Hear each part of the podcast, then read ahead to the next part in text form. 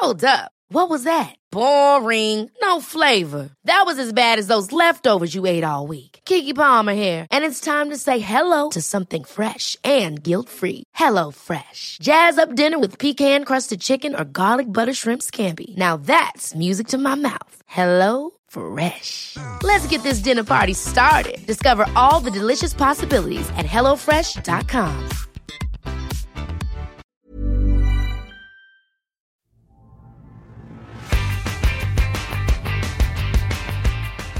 Hi, and welcome back to the Heredity Podcast.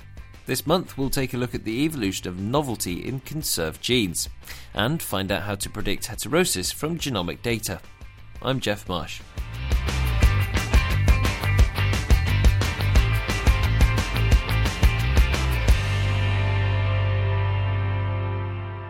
Evolution by natural selection works on genetic variation. But the nature of the changes which lead to evolutionary novelty is the subject of continuing debate. With some genes having important and sometimes multiple jobs, most changes to their coding sequence are likely to have a negative effect on fitness, and thus would not be favoured by natural selection. On the other hand, it's often these phenotypically important genes which biologists look to when studying species differences. Darren Parker from St Andrews University in Scotland and his team suggest that alternative splicing, where a single gene is manipulated into producing multiple products, might hold the key to this apparent contradiction. Here's Darren.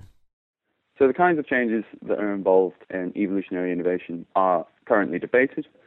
So there are two major ideas, the first being that cis-regulatory changes might be most responsible for evolutionary innovations. So cis-regulatory change is a change that causes a change in gene expression, where the other changes are more classical sort of ideas of changes in the coding sequence of the gene, which cause changes to the actual protein sequence. These changes are often thought to be more dramatic than that of a change in regulation. So the debate has focused on whether or not protein coding changes or regulatory changes are more likely to cause differences in adaptive evolution. Right, and we don't know at this point which one of those is more prevalent. I read in your paper that there are examples of, of both in, in the same species group. Yeah, that's right. It's not clear to us which one of these is having a, a larger effect on evolutionary innovations generally. And as you point out, we often find that even within the sort of same species group, that different traits have different modes of evolutionary innovation. But broadly speaking, what are the theoretical arguments for evolutionary innovation coming about from non-coding changes? Okay, so it's thought that changes to cis-regulatory regions are likely to incur less pleiotropy, negative pleiotropy that is, pleiotropy being effects on other traits, not the focal trait that we're interested in. Generally speaking, changes that occur often have knock-on negative effects on other traits, which means that they won't be favoured by selection. It's thought that because of the modular nature of cis-regulatory changes, it's less likely to produce these negative pleiotropic effects than changes at a protein level. And thus we may expect changes at cis-regulatory regions to actually produce more evolutionary innovation. Okay, and the gene you were looking at was called fruitless. What, what do we know about fruitless? Okay, so fruitless is one of the classic behavioural genetic genes. It's involved in the sex determination pathway of pretty much all insects that we've looked in.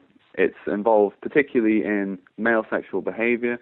It seems to have been conserved in this role from at least cockroaches to flies, which is quite a lot of insect evolution. Fruitless is also a transcription factor, so what it does is it actually regulates a whole range of downstream genes. It's sex-specifically spliced, so it has male-specific isoforms and female-specific isoforms, and those are used to sexualize the nervous system of the fly. Okay, so there's loads of evidence to suggest that fruitless should be, and indeed is, highly conserved. So presumably there should be no species-specific differences. Yeah, that's correct. So one of the reasons we took on this study was because we know from Drosophila studies that fruitless is a major transcription factor, one that you don't generally want to mess with.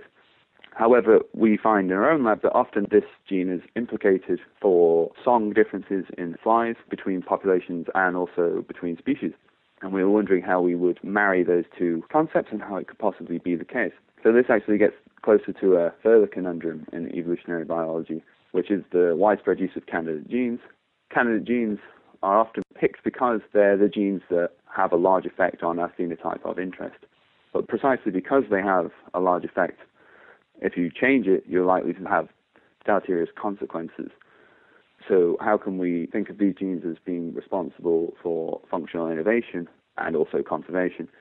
In our study, we suggest one way that this might be possible by alternative splicing, which allows multiple gene products produced from the same gene, which allows some isoforms to maintain the sort of ancestral essential functions of the gene and allows other isoforms to diverge away and take on new functions and new roles. Okay, so you looked at the structure of this gene in loads of different species of Drosophila, trying to work out which parts of those genes were being selected across the coding regions. That's correct, yeah. So we took eighteen species of Drosophila which have been sequenced, and we annotated the fruitless gene within these things. We then looked using statistical models to determine where in fruitless there might be signatures of selection. And we found that there were very highly conserved regions of fruitless, and there were also regions that showed divergence between species. So the really conserved regions were the common codon regions of fruitless and also two of the alternative splice exons. But we also found that the regions that showed divergence were restricted to the alternative splice regions. Okay, so there were regions that remained conserved. Did you find that a surprise?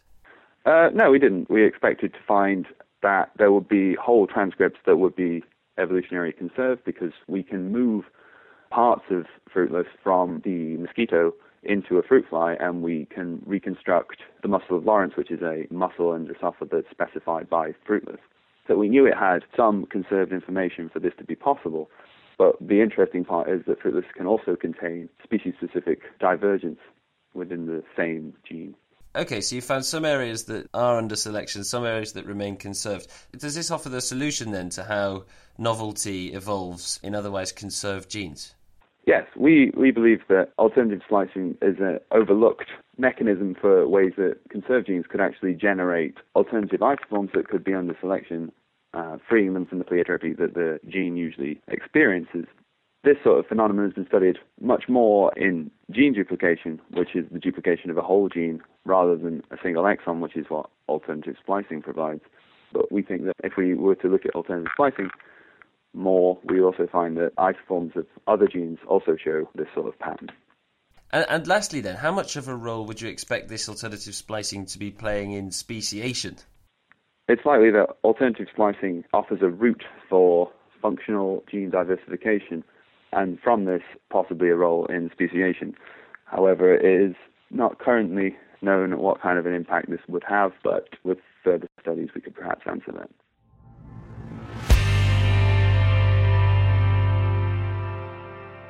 Now you might think that commercial breeders would choose their best set of pigs, chickens or wheat, et cetera to breed the next set of offspring.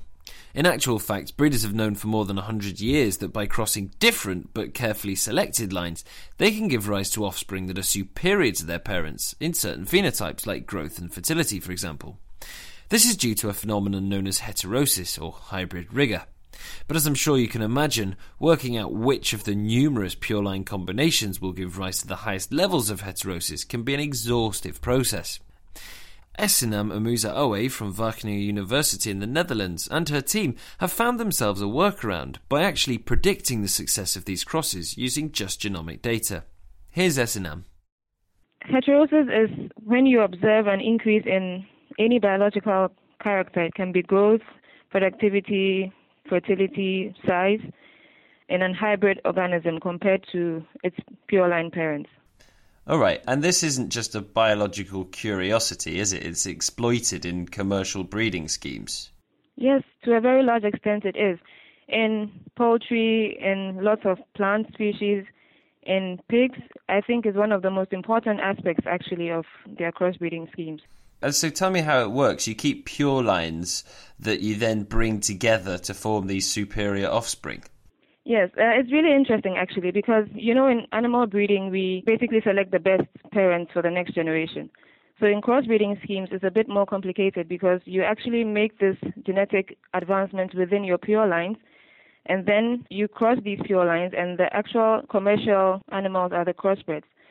So you hope to breed the best pure line animals that will actually produce offspring which have high levels of heterosis. So to fully exploit heterosis, you have to keep the pure lines. Okay, so the tricky bit then is to choose the right parent lines to cross, because you can't feasibly test every possibility. That's exactly what we were trying to solve, because the most expensive part of the commercial breeding program is actually testing as many possibilities as you can.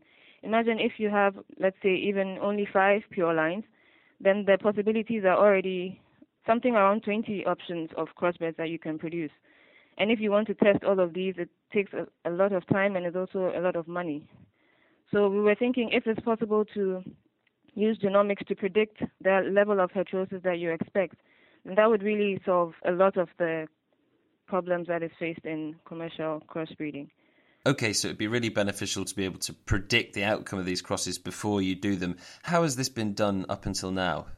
Well, in the past, there have been a few studies where they also used genomic information, but they had a very limited number of markers, so the accuracy was quite low. So to be honest, I believe most commercial breeding programs have just been field testing. They don't do much of prediction. So they test many possibilities, and then based on what they see in the field, then they're able to pick field trials. That's why I feel this study is really interesting and can be very helpful as well. Okay, and presumably to make these predictions based on genetic markers, it would be easier if we had an understanding of the mechanisms behind heterosis. Do we know how that works? Um, no, we don't. And to be honest, I feel there's not one unifying mechanism that we can really point to, because there are three most common theories to explain heterosis. And in our study, we simplified the model and we used the theory that heterosis is mainly due to dominance. But then there are other theories about it being due to epistatic effects. We believe that there are epistatic effects, but then to be able to model something, most of the time you have to simplify it as much as possible. Okay, so now that we have all this genomic data available to us, you decided to use specifically this value of the squared difference of allele frequency. Can you explain why? Um, well, this was based mainly on theory, because if you start from a one-locus model, you can actually derive the fact that heterosis is directly proportional to the squared difference in allele frequency. But then that's a fact at a one-locus model. And when you increase it to several loci, things can become a bit more complicated. But we're still able to prove that if you believe in a dominance model, then the square difference in allele frequency is directly proportional to heterosis, even at multiple loci. And since this concept is sort of new, in addition to the paper, we had a supplementary Excel sheet where people can actually see this for themselves, because this was something which was controversial. So just how big was your experiment? How many samples did you have? Um, at the pure line level, we had eleven pure lines. And for the crossbreeds, we had forty-seven different types of crosses made between these eleven pure lines. And for each of these, the records we had were based on more than four hundred thousand individuals. So in animal breeding, at least, I know that's one of the biggest data sets that's ever been used to try and predict heterosis. The main result we found is that using the square difference in allele frequency, we can predict heterosis with an accuracy of about zero point five. And I think that's really high for heterosis, actually. And I should stress that this accuracy is actually based on cross-validation. So we didn't just get this accuracy based on our model, but we removed some records of crosses that we actually had, and then we tried to predict them and then compared it to what we actually know, since we actually had the phenotype. And so what does that number then equate to when we're talking about time and effort saved in field testing as it's normally done? Um, well, with, the, with an accuracy of zero point five, you are able to cut down the number of crosses you would have field tested by fifty percent. So you're actually halving the number of crosses you would have tested. But one new thing in, in this work is that in the past, heterosis was always, as I mentioned, the deviation from the pure line means. But in practical situations, you don't have the pure line performance within the same environment that your crossbreds were kept in. So you actually don't have this parental mean. So one new thing that we did here was that we were able to show that even if you don't have the pure line means, if you use a dominance model, you're still able to partition the crossbred phenotype into a pure line mean and heterosis.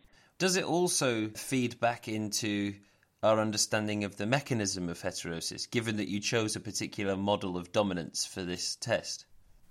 Well, from this study, we could see that dominance doesn't fully explain heterosis, because if dominance fully explains heterosis, then when we run our cross-validation method, the results shouldn't have fluctuated much, but we did see some fluctuation within our results, but we still get a relatively high accuracy of prediction. There's also been lots of evidence to show that there's epistatic effects also contributing to heterosis. So what's next for you then? Um, well, for now, in, in this first paper, we used an average of the square difference in allele frequency across the entire genome. And one thing you may be thinking is it's probably not true that all the loci contribute to heterosis equally. So what we want to do next is to see whether we can find specific genomic regions that contribute more to heterosis, and then we'll use only these regions to try and predict heterosis and see whether we get an increase in the accuracy of prediction. And another interesting thing would also be to look not only at the line level, but to look at which specific sires, perhaps. Like within the line, there are lots of different male animals, so you can pick one male that is better suited to a particular dam line. So I think there are lots of possibilities and opportunities in the study of heterosis. That was Esinam Amusa Owe. And that's it for this episode. Join us again next month for a fresh instalment of the Heredity Podcast.